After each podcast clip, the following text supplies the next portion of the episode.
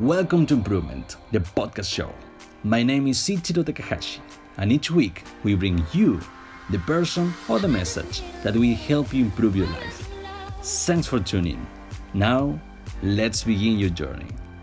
This week, the CEO of Zero Negativity Clothing and former police officer, Dan Gaunt, joins me to talk about mental health issues, the fashion industry, how he basically networked his way through, the importance of an engaged audience when working with influencers, and so much more. With his business, Dan has saved an estimated of 3 million liters of water, or enough water to sustain 4,281 people for a full year. So, without further to say, please enjoy.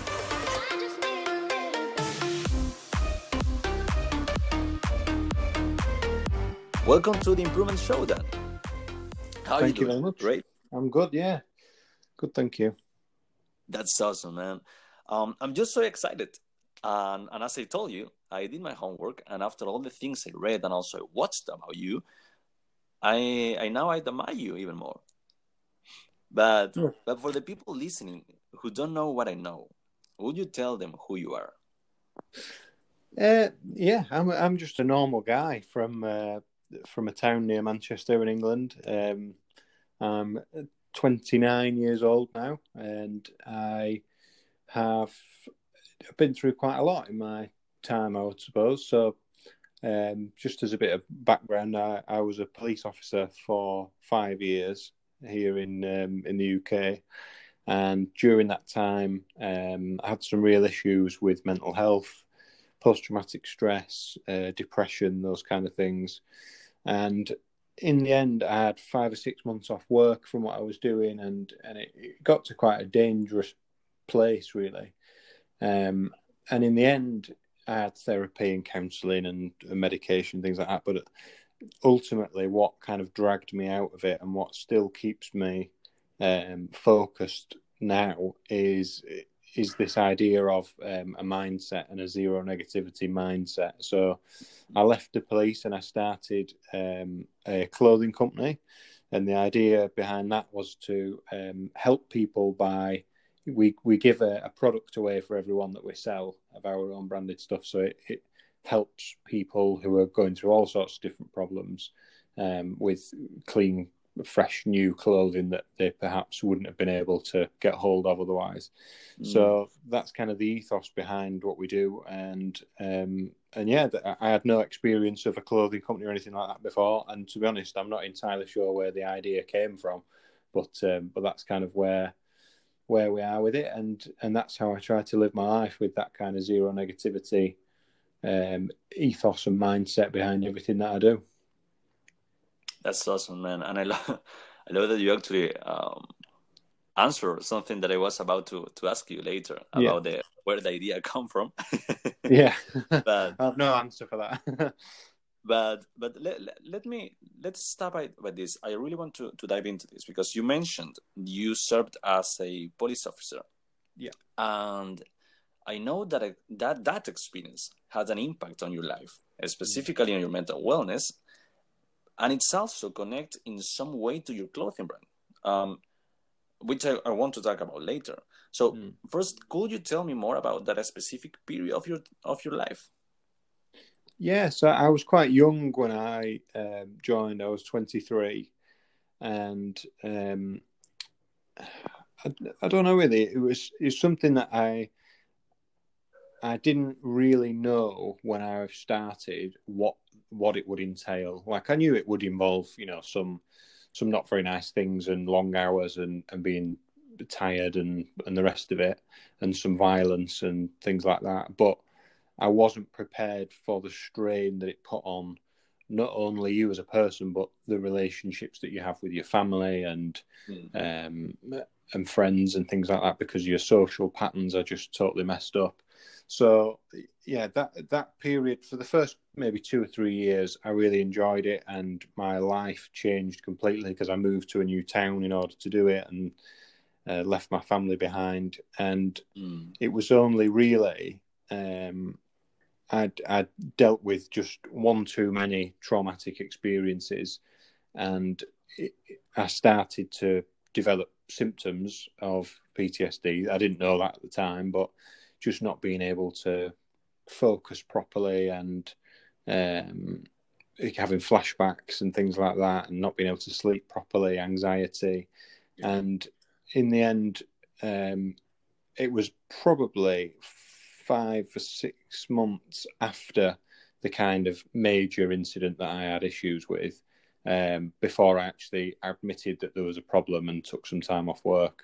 So it was a dark time, and it was, you know, the it's one of those um, jobs where it's it's getting better, but at the time it was one of those jobs where admitting you have a mental health problem, um, and in particular something from what you've been dealing with, is kind not frowned upon, but it's kind of people don't openly talk about it and, and don't admit it to each other. And um, fortunately, from the friends I still have in the police, that mm. is beginning to change, and people are getting more open about talking about their problems. But especially for me at the time, I didn't really feel like I could open up and and admit to myself what was what was going on. So I had some brilliant times in the police, and the the the people I will always miss the the people who I worked with because they're some of the best people you could ever meet. And I know people have got their own opinions on police officers and and how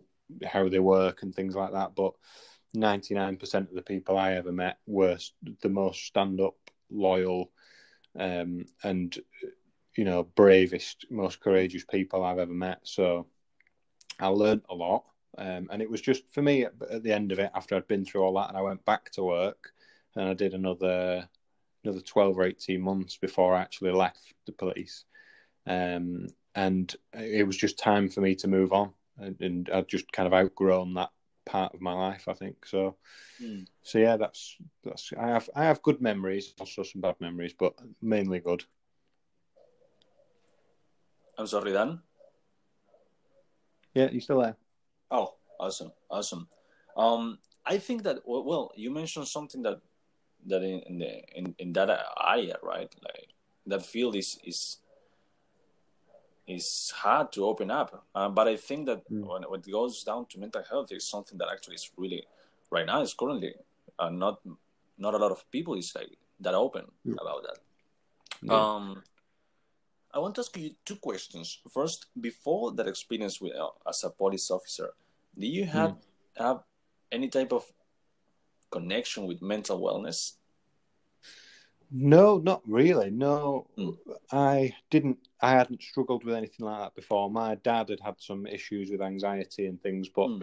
I was kind of shielded from that, and um, and he dealt with his issues and and changed. It was it was career based again, and he mm. changed his job and his career focus and and got himself better and but apart from that i had no kind of experience of it and no certainly no work with any mental health professionals or charities or anything like that um, but it was actually when i was policing i was exposed obviously to quite a lot of dealing with people who were having mental health issues and mental health.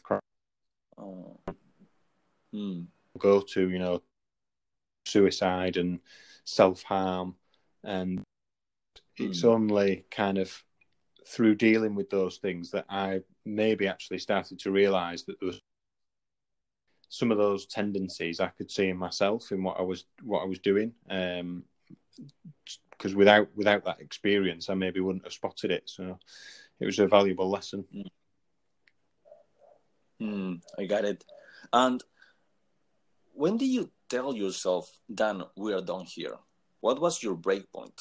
Do, do you mean um, for going off work with an issue, or or just leaving the police in general?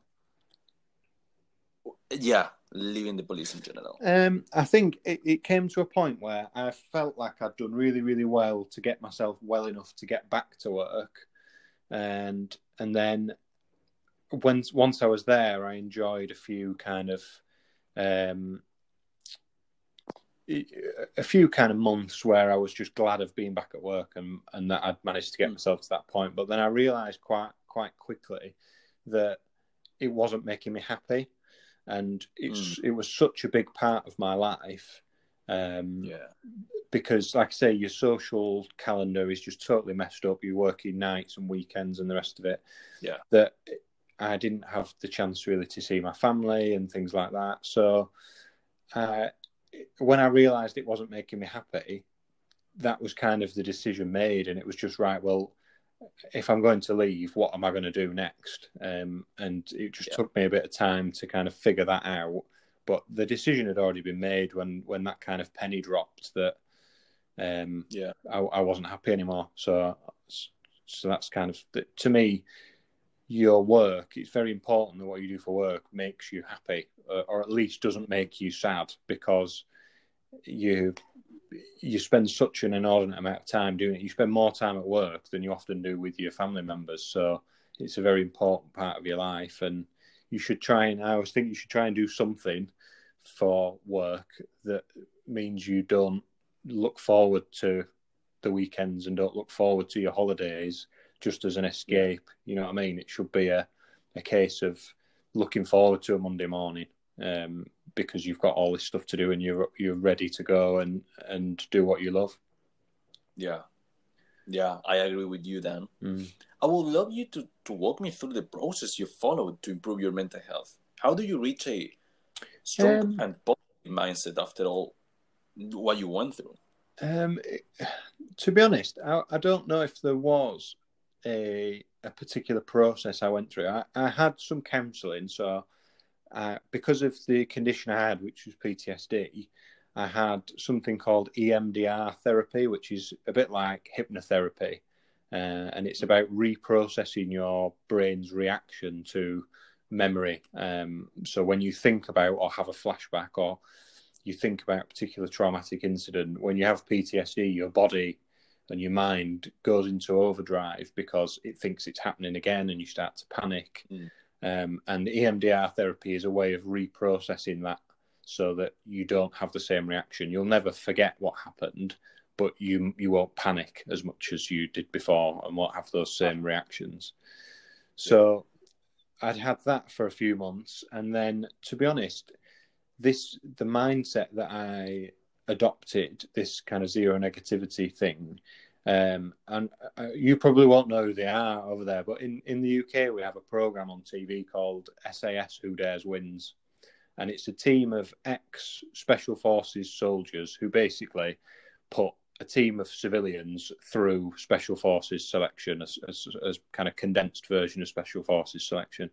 And they're, having watched that, um, that program is not all about rough, tough soldiers. It's about the stories behind it. Um, so there's three or four of these four um, soldiers, and they tell their own stories about the things that they'd been through and the ways they got through it, and um, and that really helped. Um, and one of them in particular has this kind of ethos of not, you know, not letting that negativity kind of breed through everything because if obviously if some of those guys have worked in toughest of situations across the world and then and if any kind of negative energy will will bring down a, a, mission so to speak. So it's that kind of thing. I saw it as it's it's my kind of mission to get myself well enough and get myself better.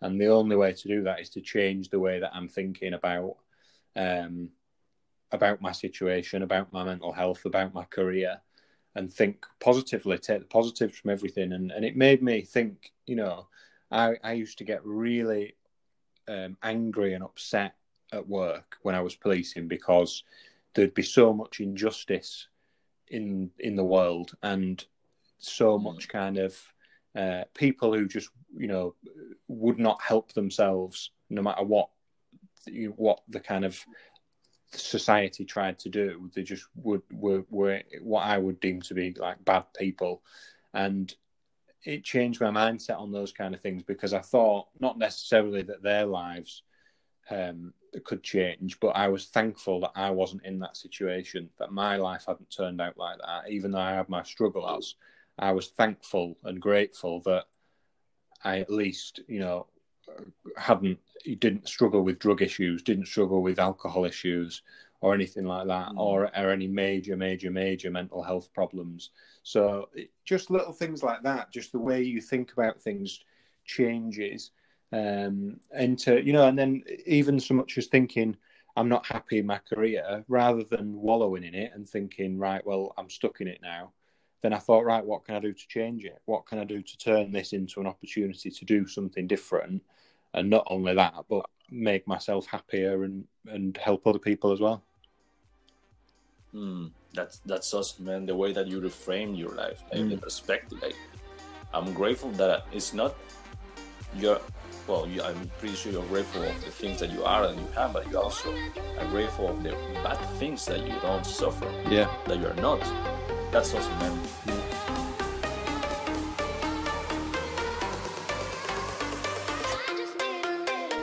Hey guys, before we keep going, big thank you to our sponsor today, Play. Creating a successful marketing campaign or even a social media post can require a long time spent on research, and saving time in a world that goes so fast was never more important. That's why I want to thank you about Play. Play makes it easy for you to access the training content in your niche, discover relevant keywords under search volume, and learn the latest marketing strategies no marketing experience required, it's easy to set up with a few taps and available on the go. It's like having a marketing team in your pocket. And all that for the price of a coffee. All you have to do is go to the App Store on iOS or to Google Play on Android and download it. Now, let's get back with the episode.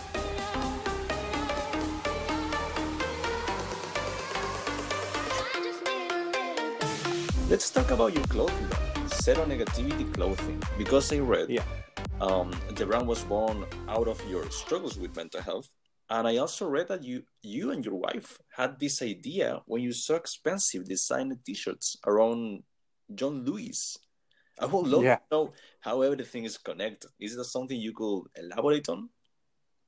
Yeah, um, my well, she's not my wife anymore, unfortunately. But um, I'm sorry. At the I'm, time, um, no, sorry. Um, yeah, so basically, that's kind of how it came about. I, have got no experience in the clothing industry whatsoever, but we were in um, a John Lewis store, which is which was near to where we lived at the time, and um, we were just in there looking at clothing and um, picked a t-shirt up and thought, God, there's. I think it was about sixty pounds or something. This t-shirt, and um, I just thought, there's no way this needs to be this expensive yet not not any good for the planet and not any good for the people that are involved in that process other than the kind of big corporation. So that's kind of that's kind of where the idea started.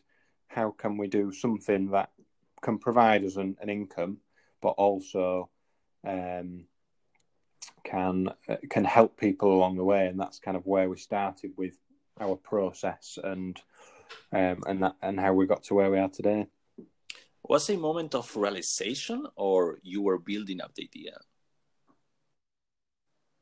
No there wasn't such a, a moment like a light bulb moment. There was just over time it developed um, and my dad and family helped me with the business and setting it up and everything. And um, my wife at the time obviously was a big part of that and a great support and happy to help. And um, it, yeah, it was just it just built up over time. It, it started with right. Well, how can we source the t-shirts or the hoodies or whatever it is? Mm.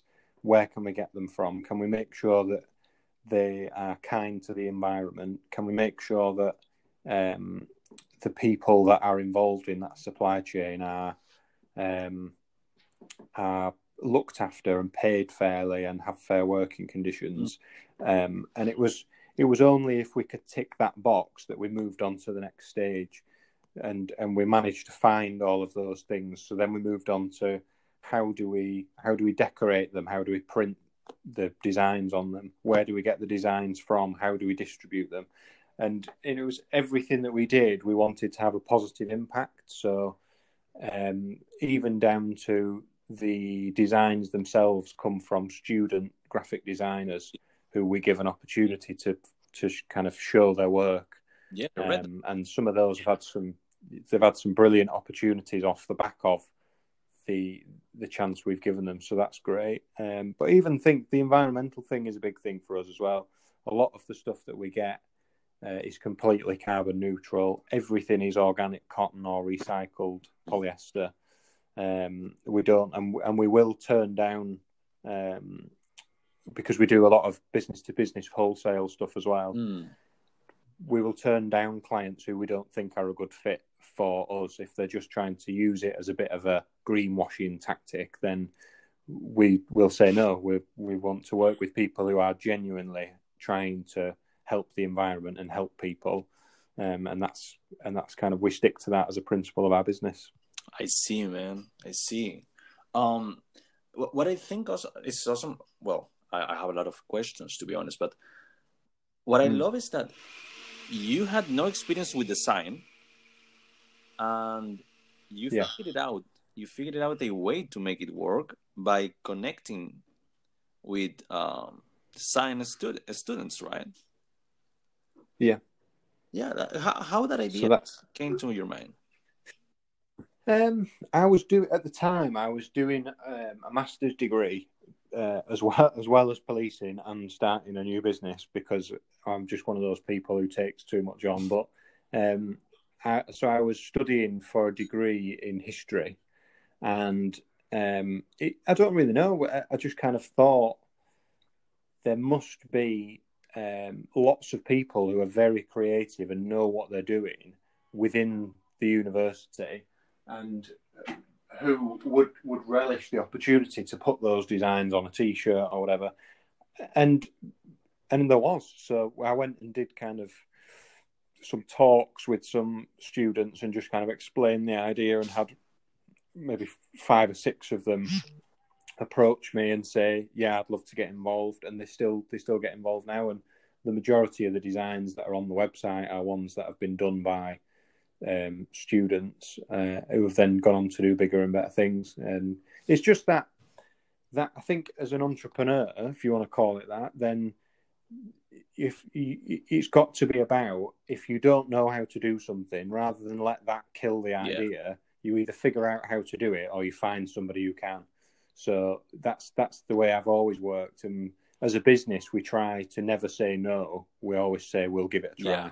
You know, if if a, if a client comes to us and says, "Can you do this particular product in this particular um, textile?" Even if that's not something we currently offer, we'll always say, "Give us a couple of weeks and we'll see what we can do."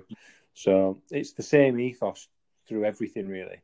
You know, if I don't had, I didn't have any exp- experience in the accounting side of business or um, the pack, postage and packaging or any of that kind of thing, but I learned how to do it because I needed to. Um, so that's that's kind of how I've always approached everything with the business. And that's that's awesome. Actually, I I, I share that mindset with you. That if you don't know mm. how to do something, there is always someone that knows how to do it. You know. Yeah. But to connect with people, this is what I think. Um, you need to know what they want because I, yeah. I believe that nothing comes out of nothing. Like you got to give something and they're gonna give you something. So they provide yeah. you of the design. What, what was your, mm-hmm. your idea when, when you were like in this sort of negotiation? What what was your your pitch, so to say? Um, well, uh, the way I pitched it was that one, they would be helping a new startup, um, environmentally friendly business. They'd be helping the people who were given the donated t-shirts mm. and we would give them obviously credit for all the designs mm. so the website that's currently up is a bit of a temporary one as it's being redone but on the the website as it was first launched and as it will be in a couple of weeks time when the new one is launched um, there's and in fact, in fact i think there is a page still on the website that's about our creatives and gives a little bio about them um, and why they wanted to get involved. Awesome. So we agreed to obviously give them credit. We're not precious about the copyright and stuff like that of the designs. So we've said to them, we'll happy for them to use the designs in portfolios, mm. happy to give them references um, for any kind of work that they need in the future. And a big thing as well is about them seeing it as an op- as a gateway opportunity because there is um, one designer in particular called Alyssa who works with us, who um, you know, when we get little projects that come in from other businesses. So an example is um, a museum that we work with in Manchester.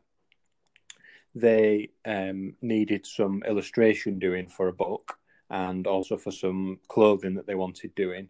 And I said, Well, I know a, a great student designer who mm. can do that for you. So she, off the back of that, has been given commissions um, to work with them, and and it's given her some real brilliant experience, mm. as well as now actually paying her a wage, so or or at least a, some money in her pocket while she's studying. Mm. So it's that kind of when they see it as a long term thing, in terms of the opportunity it could yeah. give them, you know, six, nine, twelve months down the line, or even longer. Then that's when the real value comes through. I think some of some people might look at it and say, "Well, I'm just giving you a design for free, and I'm not getting anything in return." Yeah, um, and that that's true essentially. But in terms of a longer term picture, yeah, you know, we we make sure to look after people and give them opportunities where we can, and um, and now we are them for work, then then we do, um, and anything that comes through, we can now pay them on a freelance basis to do it. Uh, because they gave yeah. us that chance in the in the beginning, and so we now have to give them the same chance back. It's it's just fair at the end of the day, isn't it? Man, I love that you basically network your way to the to where you are now.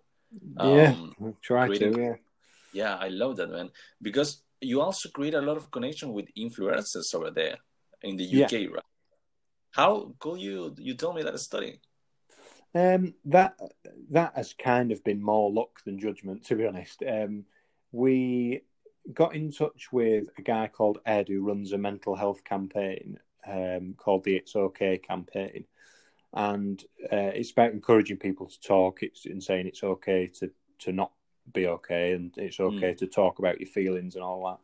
And they have a network of celebrity ambassadors or mm. um, an influencer ambassadors in the UK so we said to them, we'll produce the merchandise for you, and the and the merchandise profits go to a mental health charity, mm. um, and we will obviously provide t-shirts or whatever to your celebrity ambassadors to try and raise some attention. So as a part of that, what we did was contact them, and it was never a hard sell kind of situation.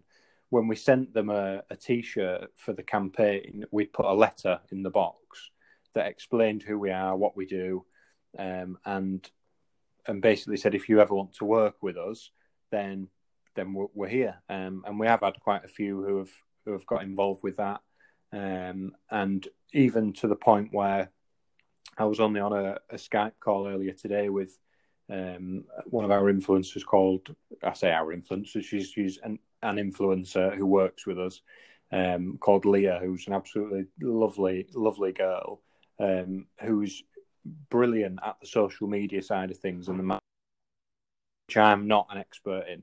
So again, it's that kind of networking your way into figuring out how yeah. to do things.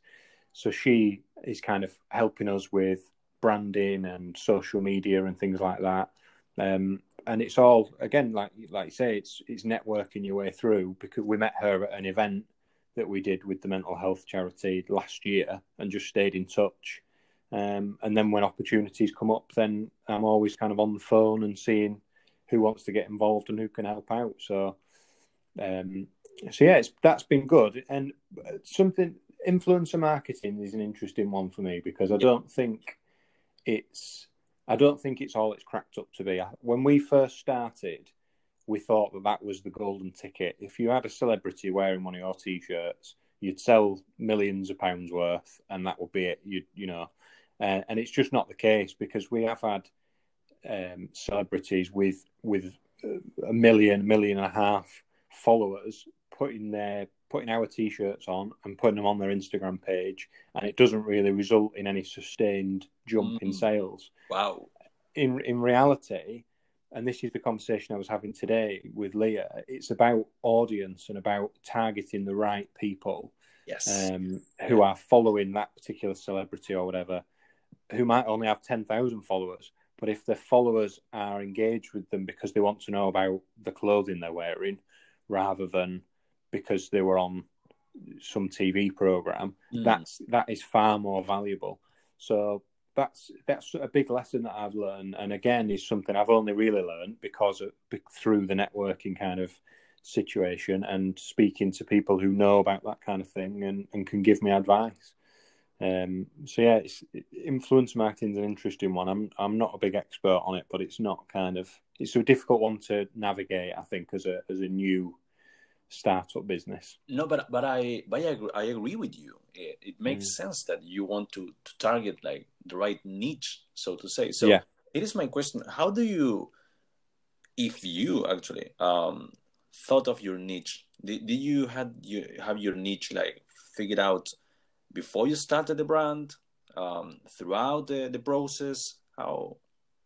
I, I think we've really only discovered our niche in the last two or three months. Okay. I think at first we knew it wanted we knew it was going to be sustainable. We wanted everything to be sustainable and environmentally friendly, and then the focus originally was on the um, the charity side of it, the fact that something gets given away for everything that's bought, which is great and we still do it. Mm. But what we realised is more people care about the environment. More people are likely to Google um, environmentally friendly T-shirt or organic T-shirt than they are likely to Google T-shirt where one gets given away. Oh. You, you see what I mean? So we thought, right, which one of those things appeals to the most people, and is that easy for us to quantify and put into um, uh, something that's that's easy for people to understand, uh, and it is. So our our kind of headline marketing, if you want to call it that thing now, is that all the products are sustainable. And yes, we do a nice thing for charity as well with each sale, but the main selling point is that it's sustainable.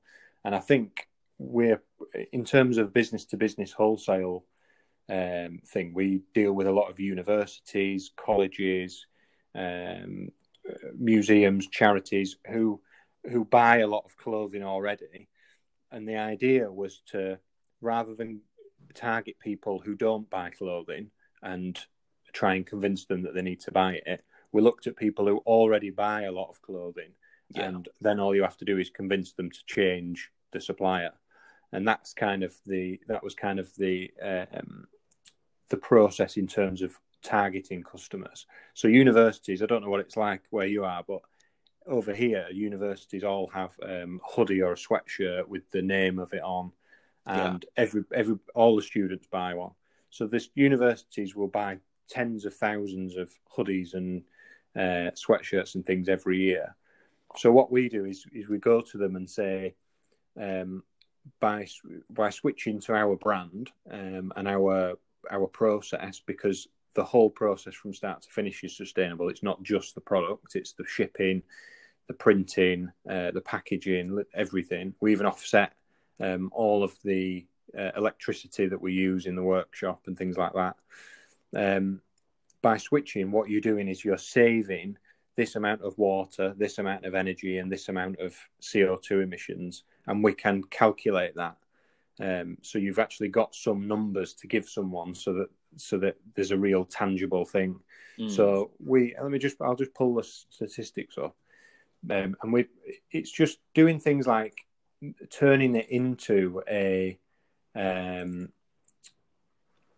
uh, like you mean the the uh, liters of water that you save yeah so that kind of thing where awesome. rather than just saying it's 10,000 liters of water yeah so if i just look at one hoodie for example so one hoodie um, will save over 9,000 litres of water.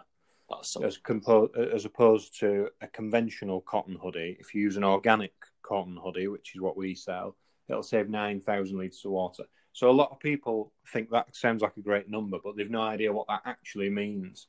So we, what we do is convert that into how many people um, could have clean drinking water mm. as a result of that. So that that calculation works out that one hoodie saves enough water to give 12 people um, clean drinking water for a full year.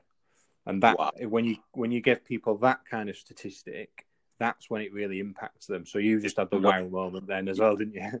And and that's that that kind of turning it into a people focused strategy as opposed to just big numbers is is is kind of been the way that we've always gone about it.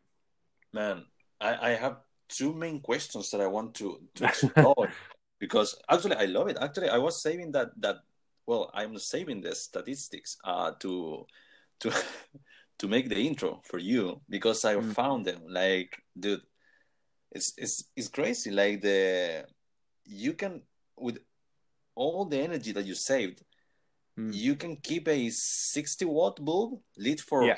five years. I think that just yeah. again. But going back to to what we were talking about, I want to know first. Um, you, I know that you believe business should be working towards a circular economy, and I agree. But yeah. in your opinion and experience, what would you say are the factors that prevent a business from choosing the, the that system over the linear one?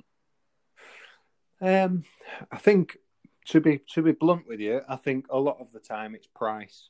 I think people are mm. used to now paying. So a, a t-shirt, for example, one of the big uh, analogies that we use is that your t-shirt should not cost less than a, than your cup of coffee.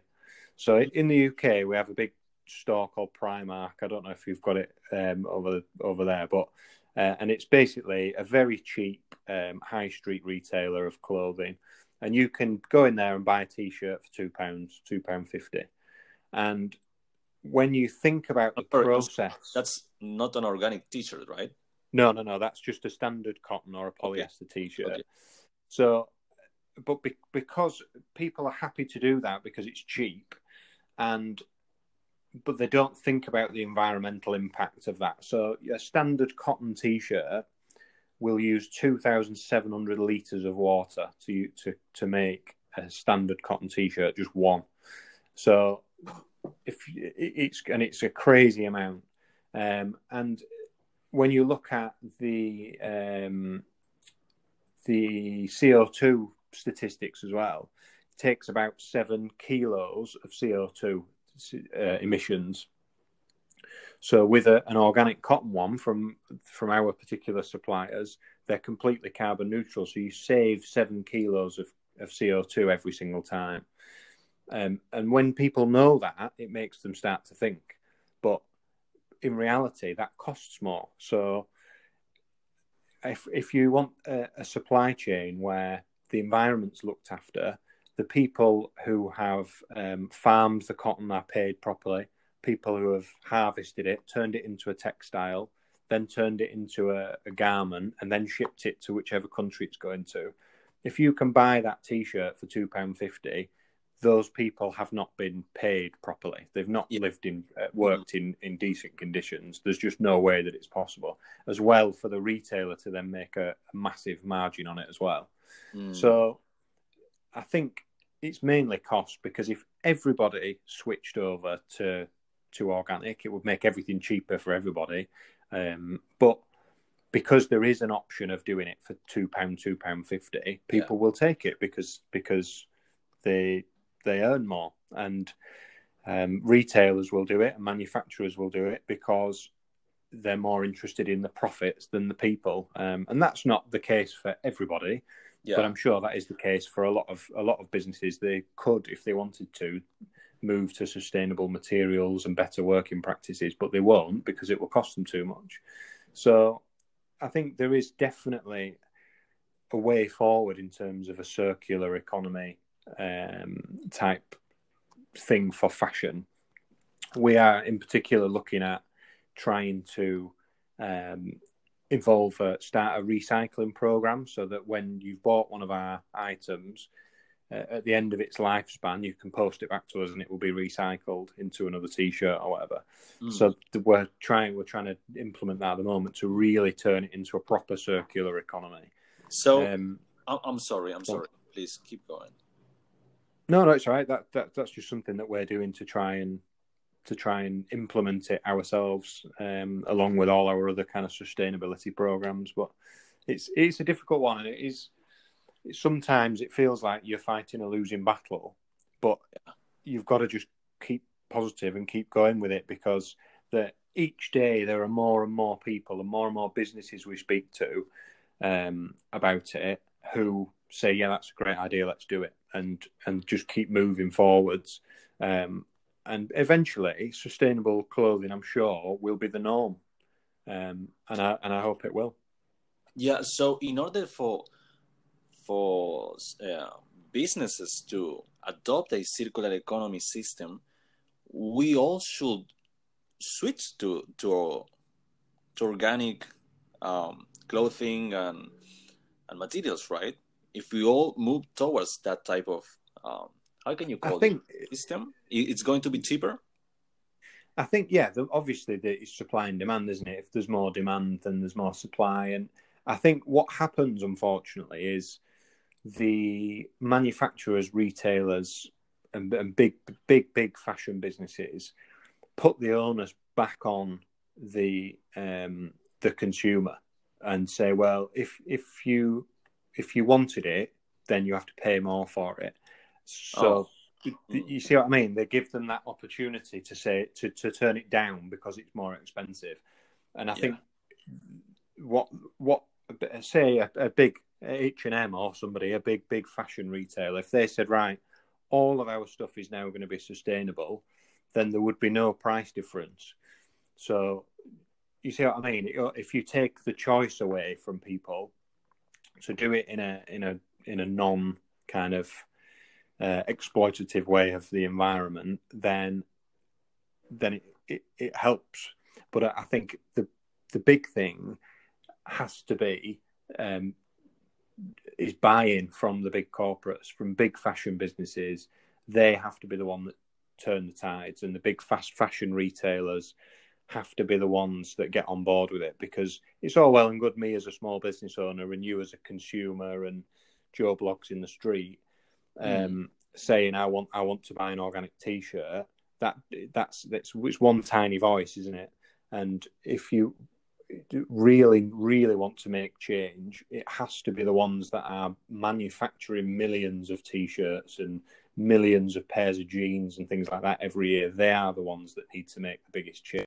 Um, and it's great, obviously, for the individual consumer to get on board and want to buy sustainable clothing, but it doesn't it doesn't change the kind of big picture, which which has to be ultimately governments and things like that making policies about um, about clothing. Because what we've found when we deal with um, councils and universities and other public kind of bodies mm. is their sustainability policies completely just brush over clothing. It's not something that's thought about, um, and they'll, they'll they'll think about not using plastic cups and cutting down on the amount of water they use and the amount of printing they do. But in terms of the clothing that they buy, it's something that's just completely gone over their heads, and that's where we think we've spotted a bit of a niche in the market that there's nobody uh, currently jumping in there on a wholesale business to business basis saying, well, we can help you with that. You haven't thought about sustainable clothing, but we have. So let's let us do it for you and let us help you out. And this is the savings that you could make. And this the transition is very easy because they already buy clothing. We're just asking them to switch suppliers. So yeah, I read that you had um to keep going with this topic. I read that you had three I'm gonna quote, so to say, your your caption. Uh, biggest frustrations with the clothing industry. Yeah. Um, that and you mentioned one that was the the coffee conundrum, um, playing at it and apathy. But what what I'm trying to go is that you mentioned early that you um, went to universities yeah. to make deals, right? Uh, to become their supplier of hoodies um, and so yeah. on. I want to know this to be to be more more specific. If you faced in any of those negotiations, right, with companies like back to business to business uh, or universities, any type of uh, how how to how to say it um, objection mm-hmm. uh, could be price, right, um, or whatever. Mm-hmm. And if you found a way to to work with that objection, objection yeah. right? To overcome it. And if you could tell me and elaborate on, on yeah. that. Um, yes, we have. We have faced that a couple of times where sometimes it's based on price, and that is where we use the coffee cup conundrum, like we said, where if when when you explain to people the process that that clothing has to go through, and if they're currently paying, you know, one pound fifty for a t-shirt wholesale, that the people in that supply chain probably haven't been treated very well, and you know we're not selling as we see it. We don't sell a comparable product. Yes, they're both t-shirts, but they've gone through a totally different process, and they're made of different materials and printed in different ways. Mm. So that's kind of how we go about that. We don't compare ourselves to their current supplier. Um, and and we encourage them to kind of ask ask their consumers. So for a university, for example, um, if you've got a university that's buying hoodies and they currently retail them at twenty pounds for argument's sake, but ours might cost a little bit more, um, we say to them, well, why don't you ask the students? Because if you if you're a student and you know you you care about climate change and the environment, and you get given the option of mm. you can actually you can have the normal one that we've been selling for years for twenty pounds, or you can have a sustainable one um, that's carbon neutral and has saved all this water, but it's twenty five pounds. The vast majority of students will go with that, and sometimes I think it's businesses and universities are scared of change because they don't because they've never done it before. We've always bought our clothing from this particular place, and that's that's the way it is. And it's only when you start to challenge that and but ask them to ask the end consumer that they realise actually yes that's a good idea. And we present them with statistics that we found um, through student surveys about how much um, uh, what kind of weighting students give to environmental issues. And the overwhelming majority of students really do care about sustainability and think that their universities should be making more of an effort um, on sustainability. So when you give them those statistics and then you give them the problem and then you give them the solution, which is you can buy sustainable clothing from us, it's it's often a very good way of breaking down any of those objections to price um, and and to the the difficulty of changing suppliers, which in reality isn't that difficult, but some people just don't like change. But yeah, when you give them a problem and then the solution all in one go, it, it really helps. Well, um, first, I believe that actually it's not just businesses, but we as part of our human nature is that we don't like change. Do you agree? Yeah, yeah, I do. Yeah, and I think it's only once you yeah, embrace. Right. I think I spent a lot of time like that, and the, you know, aside from business, just personally, not you know, not wanting to challenge the status quo and, and going along with things, and that's mm. you know, as a police officer, that's what you do. You maintain status quo. You don't like change and things like that.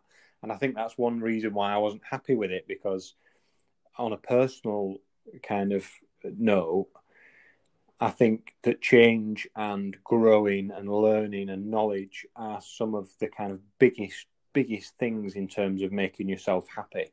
You should be constantly looking at yeah. right. If this doesn't make me happy, I have to change it, and if this doesn't work for me, I have to change it. And there's no reason why that shouldn't happen in business either. Like when when you suggest when there's a problem, people come up against a problem, and you offer the, them a solution, then that solution involves change of some sort I understand that people are scared of it and it's against our nature, but when you embrace it, that's when opportunity arises, and um, that's definitely where we've seen our our opportunities arise from. Yeah, man, I I agree with you hundred percent, man. Um, do you think that in order to be successful, say business uh, or any type of entrepreneurial venture, you have to be open to change. You have to be flexible. Yeah, definitely. I think flexibility in business, especially early in business when you're starting out.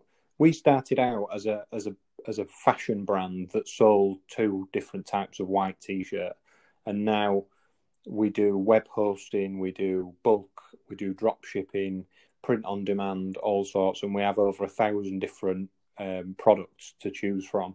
So and and that's just been added to every single day, and that's within eighteen months that this business has been running. So that it, it, yeah, it's adapt or die, isn't it? Like when when the market changes or a customer comes to you and says, "Right, I like what you do, but I need it to be slightly different." If you say no, that's that's a customer lost, and that's potentially one of the you know, some one customer leads to another leads to another, and everybody needs something slightly different.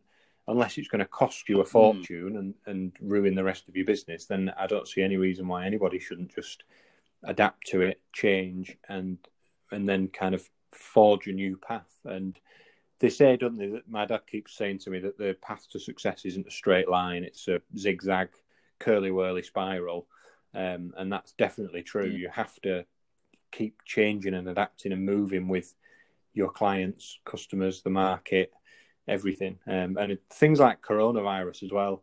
That if you were on a completely linear path, that and a plan that could not be deviated from, coronavirus would kill your business because, especially in our business, yeah. we can't now go and visit any universities. We can't. Um, none of the places are open for people to go and buy these things. There's no students at universities, so our online business has then again become the focus of what we've done while while we've been on lockdown.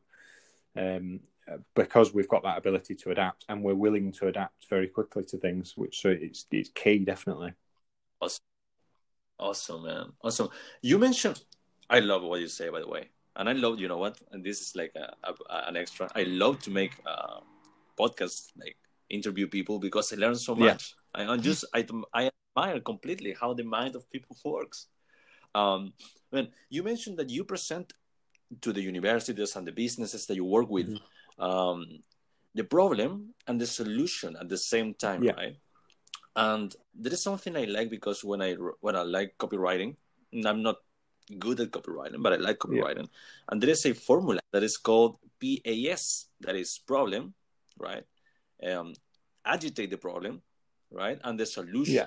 is a, a really um, uh, influencing way to present your your pitch, so to yeah. say. Um, so I will, I will, I would love to know if you can, because I know that it's your own pitch, and you know that you might have in the future some competition. But if you you could present me, uh, even if it's an, a rustic or archaic way, mm. like your, your pitch, like is a problem solution. Do you do? You, we, do, to be honest, we don't we don't have it in in a, um, a format like that. We we never we try and be as personal as possible and as personable as possible. Mm. So we we don't do it in like a corporate kind of uh, PowerPoint presentation and slideshow kind of way. Okay. What we do is we go and have a conversation with people. We we send them the information that they need um, via email. So we so to, to give you the typical kind of process that somebody would go through. So say if you are you own a business or say you're um, in charge of buying clothing for a university, for example, and you okay. contact me and you say a thousand hoodies or I want a quote for a thousand hoodies, what we do is rather than just give you a price, we say, right, what we want to do is learn more about you as a as a person and your role and the university and what it wants to do on sustainability. So we immediately open that um, a conversation up rather than a transaction.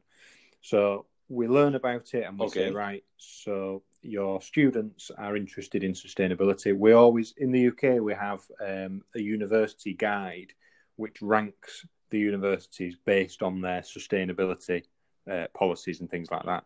So we'll mm-hmm. look at that and um, we'll look at that and say, right, you ranked quite well or quite badly. So obviously, clothing is something that you can really use to either consolidate your place on that ranking or improve your place on that ranking. Um, and then we'll wow, say we'll send them a, a personalized um, PDF document with with the statistics that are based on their particular university. So say their university's got five thousand students, we'll send them something that's, that explains about organic cotton and everything, um, as well as us as a business, makes some suggestions on the products that might be good for them. But then also the, the big the key is the last slide, which is the one that says if each one of your 5,000 students um, bought an organic hoodie rather than a conventional cotton hoodie, this is the environmental environmental impact that you would have. And when you present those statistics to mm. people, and obviously, like I said to you, one hoodie saves nine thousand liters of water or something. So if you then multiply that by five thousand students, you're looking at crazy, crazy numbers. Um, and it, when you present them that, that is when you've you've got them essentially because nobody can nobody can say that that's not a good thing. So then when it comes to setting up meetings and going and seeing people, they've already had the information. So we don't we don't we don't treat yeah. it as a sales pitch as such. We go and we we say, you know, we're glad you liked the presentation. We give them some products to have a look at, and we sit and we have a conversation and a coffee, and and that's how we do all of our business. It's not it's not a corporate kind of um, transaction because I think that turns people off. And a lot of the times, the people that yeah. we're dealing with mm. who are into the sustainability and they work with students and things like that, they're not corporate people anyway. They're they're just normal people, mm. um, and and that's how we want to present ourselves as well. We're not a big corporate that's trying to make millions of pounds a year. Um, we're we're we're trying to do something good for the environment and help people at the same time, um, and and help businesses and institutions and uh, and universities to try and help themselves and help the environment as well. So, and that's kind of how we present it um, to give you a bit of a flavour. No, no, no. I, I, I love it, man, because actually you don't come up right? You don't come across like a salesy mm. person, right? You're like trying to create an impact and a relationship. Yeah. So it's like, man, I think it, and, and it's effective for yeah. you. So if it works, yeah. cool, man, cool. Um, where where do you want to be in, let's say, five to ten years? Um, this is something I think about quite a lot. I, am sorry, I'm sorry. Before you, I'm sorry, I'm sorry. Before you, you answer, where you want to be in a personal level, like you, yeah. like Dan, and where do you see business? Um, this this is something I think about quite a lot. So, in, I think on a personal level, I just want to be. I, I, my ultimate goal, and I don't know whether this is five or ten years down the line or more. My ultimate goal is to have the business to a point where I can work from anywhere in the world with a laptop. Um, and you know, because I work from home anyway, my office is at home. Um, I have a workshop on site where the stuff is produced. A lot of it is produced in partner factories and then shipped direct to customers, so I don't actually have to have any kind of um, interaction with it personally. So I can do that from anywhere with an internet connection. So that's my ultimate goal: is to get is to get to a point where I can I can say, right, I want to go and spend my summers in Spain and my, you know, the autumn in America, and you see what I mean. So that's what I want to do. Um, in terms of the business, I don't know. I think I would like to.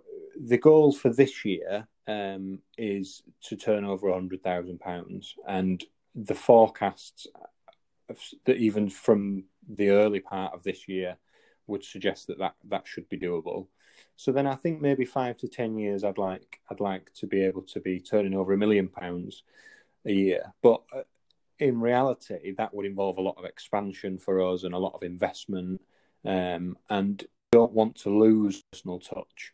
So it, it, may well be that we don't we don't yeah. do that, and we say right, mm. we're happy with our lot at this point, um, and and you know we're happy with the impact that we're making every year and and then just try and maintain that rather than being aggressively you know, expand aggressively we can maintain what we're doing and then look at doing other things as well aside from clothing um, that that maybe have some kind of environmental impact, whether it's charity work, tree planting schemes, anim- stuff with animals. Like, we'd love to, absolutely love to be able to do some stuff um, for animals or you know, helps with conservation work for rainforests and things like that. I'd absolutely love to do that.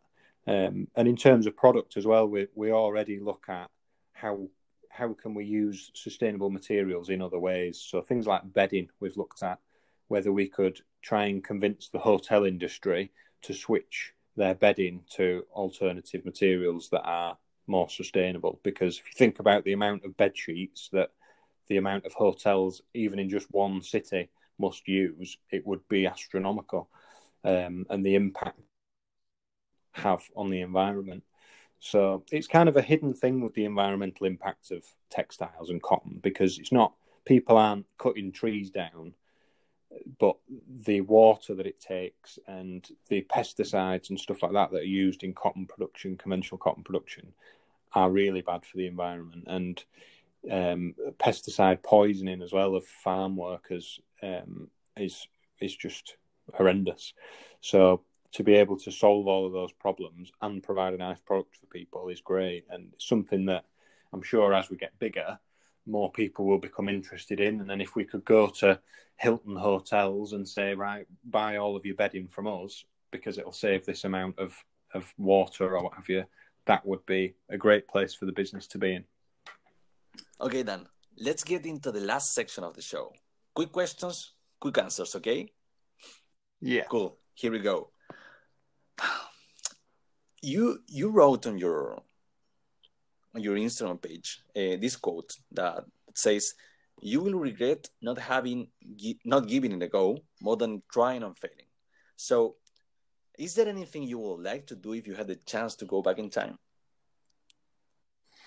Um, I like I say, I try to live my life like without regrets and without kind of wishing I'd done things differently. Mm. And uh, I think any anything like that, I think at the time is exactly what you wanted to do. So I try not to regret it because it, you know you obviously wanted to do it at the time. It's like tattoos, and it? People say you'll regret it, but to me, it's a it's a reminder of a time you were young and when you wanted to do exactly that. So I think probably the only thing um, that I do wish I'd done differently is manage personally manage my money yeah. differently because I think when I was a student in kind of my first years of working and you get credit for the first time and things like that, you feel like it's free money and you just spend it on holidays and things you can't really afford and nice cars and stuff. So I think the um, that that's probably the thing that I would change is maybe because I'm now paying for that at mm. 29 years old. Um, that that's probably what I would do differently. I'd be a lot more responsible in terms of in terms of my own finances. Mm. Yeah, I can relate with that, man. And let me yeah. stop for a minute here because I need to to let them know, um, guys. If you're listening right now, this is this is incredible. We are re-recording what we recorded uh, earlier with Dan. So again, man, I appreciate you so much that you're putting in the thought to, to come up with the answers and and keep with the vibe. no, we do our best, don't we? Man, give me an unpopular opinion about men's mental health. Um, for me, this is an easy one. So I am a big believer that this this notion of people that say you should never give up and you should always keep pushing and keep going no matter how hard it gets. Mm. Um, I, I just don't believe that to be true. I think in certain circumstances, yes, just you should never give up just because something's tough. But in a in a situation where whether it's a job or a relationship or something like that that is making you mentally ill or physically ill or whatever, you should definitely give up and you shouldn't you, you should you you need to swallow your pride and accept that it's not right for you and change it. Um, and don't be afraid of that change. So yeah, this this macho kind of um, and it is mainly a, a, male thing, I think. Of no, I never give up because I'm bloke and I, yep. I'm a male and I and I do this, um, and nothing will ever stop me. is something that's that needs to kind of be nipped in the bud and people to accept that no, you you absolutely should quit if it is not if it's not right for you. And um, to me, that is a, a braver a more courageous decision yeah. to accept mm. that something isn't right and change it rather than just blindly keep going no matter what it does to you. So that's probably not very popular to some people, but um, but that's what I think about that. Yeah, I agree, man. I, I think that takes humility to mm. to embrace the fact that you maybe you're new that you're not good at what you're doing, or maybe that whatever is not making you happy, right? But sometimes we, Yeah. we have to we feel the um the duty, so to say, to carry on with Yeah. a, an an identity that we created throughout our life. Right? Yeah. So so for example, Definitely, yeah. yeah. For example, for you, like I know that you you, you took the decision to to take a step away uh, from being a, a police officer, but for you, if you created that Mm. identity, I am done. I am a police officer. I can't leave Yeah. my job. This is who I am. Yeah. You know, so I think that yeah, yeah, your decision was like um brave, as you say, man. Yeah. Well, thank you. Yeah, that's the that's that's the big thing. I think, especially in jobs like that, that are quite um, quite macho and alpha male and things like that. Are, are, are, it's almost even more difficult to accept that not only is there something wrong, but to the point where you can't do it anymore. I think there's probably a lot of people who view that as a weakness, whereas the way I see it, and maybe it's just the mindset I have, is no, it's the right thing to do. Yeah. It, it's the right thing to do to change it for your life for the better. Yeah, man. What's ghost hunting? I love to ask this again. well, ghost hunting is um, this. Yeah, you've seen this on the website in my profile. But um, so I'm quite a spiritual person. Like I believe in in spirits and energy and things like that. And I don't try and explain. I don't. I can't explain it scientifically or anything like that. It's just something that I believe. Yeah. Um, and ghost hunting. I don't know whether it's kind of a big thing where you are, but um, over here there are obviously England has a lot of very old buildings and stuff, so there'll Yeah. be castles or what have you that are reportedly haunted by ghosts or spirits, and you can you can go on like organised tours almost of these places and see if you can experience anything for yourself. Um, and I, I I enjoy doing that kind of thing because I like anything that kind of pushes your understanding and knowledge of the world around you, you know, and uh, things that you can't explain. I, I really quite enjoy. So I have had some experiences um, doing that kind of thing, which have been really interesting. Like in particular, kind of footsteps in empty rooms and um, things being thrown around and stuff. So it's it's something that I enjoy doing. It's very different to what I do day to day, and and obviously what I did in my previous career. But it's yeah, it's something that I enjoy doing anyway. Awesome, man. Awesome. Dan, pick one superpower. And I know which one you're going to pick, but here we are. Here we go again. Um, read Yeah. people's mind, stop the time, or become invisible at will. This again, I think is quite an easy one. It'd be stop the time because I think your life is so short and fleeting that you need you should, you know you want to enjoy every moment and there are certain moments I think where if you could pause it and just kind of live in that moment for a little while it would be it would be amazing to be able to do that and see people that you you know loved ones that you've lost or who you've, people who've lost touch with or whatever. It, I think that would be an amazing thing to be able to do. And from a business point of view as well if uh, it'd be nice to be able to stop the emails sometimes and things like that that are just kind of out of control. But uh, yeah that's what I would do anyway try and try and uh, hold on to little moments of life that you'll never get back Awesome, man. Is there anything I should have asked, but I didn't?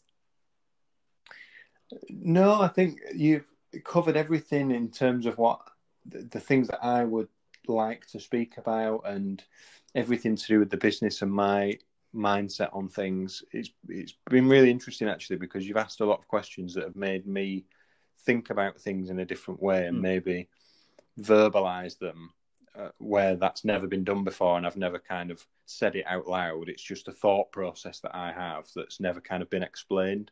So it's so like I thank you for the opportunity to be able to get it out there and um, it's it's kind of deepened my own understanding of the way I work and this business works and ideas and stuff like that. So thanks for that. No, you're welcome, man. I, I, I love your words and and that's the idea of the of the of the podcast. Okay, Dan. One last question. How can you improve yourself every day? Um, I think I try. I'm in a bit of a uh, headspace at the moment where I am trying to improve myself. And I think it's it's healthy to always be in that kind of headspace. You should always be trying to improve and learn on things. But something, a couple of things that I'm trying to do at the moment is get into a better routine because you know it's very easy when you've got a new business um, that that is busy or even one that's not busy, I suppose, to just kind of wake up in the morning, pick your phone up, start on the emails, and then that's it. And you don't take any time for yourself or any time to kind of relax and set your intentions for the day. So something I'm trying to do is is get into a bit more of a routine. Wake up. Um, I try and do a bit of yoga in the mornings, um, and just have a bit more structure and not be immediately thinking about work all the time. Um, and another thing is that I'm that I try to do is obviously there's a lot of queuing going on at the moment. Like in in England, you have to queue outside the shops and supermarkets and stuff at the moment because there's only a certain amount of people allowed inside.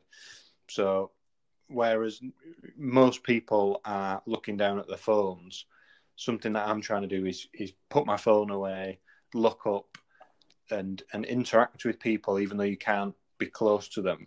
You know just watch things watch watch what people are doing read things and look in shop windows. And occasionally you'll just catch the eye of somebody that's walking past you who's also not looking at their phone. And mm. you know you exchange a little smile and a hello. And and that can be a really important interaction for that person because you don't know what other people are going through. And it, it might just be that somebody who's really struggling and just needed somebody to smile at them and say hello has really benefited benefited from that, and it's it's something that you can do so easily, and it'll make you feel better as well. You know, being kind and being um, supportive of other people is something that is so rewarding for you as an individual as well. So that's that's something that I think if you are kind to somebody every day, that will definitely help you improve as a person. That's awesome, man. And you know what?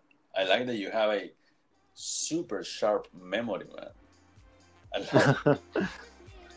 Amazing. Thank you. Dan, I enjoyed so much the conversation. It, was a pleasure. And again, thank you for taking the time to re-record this section. No, it's okay. Thank you very much. Thank you, Dan.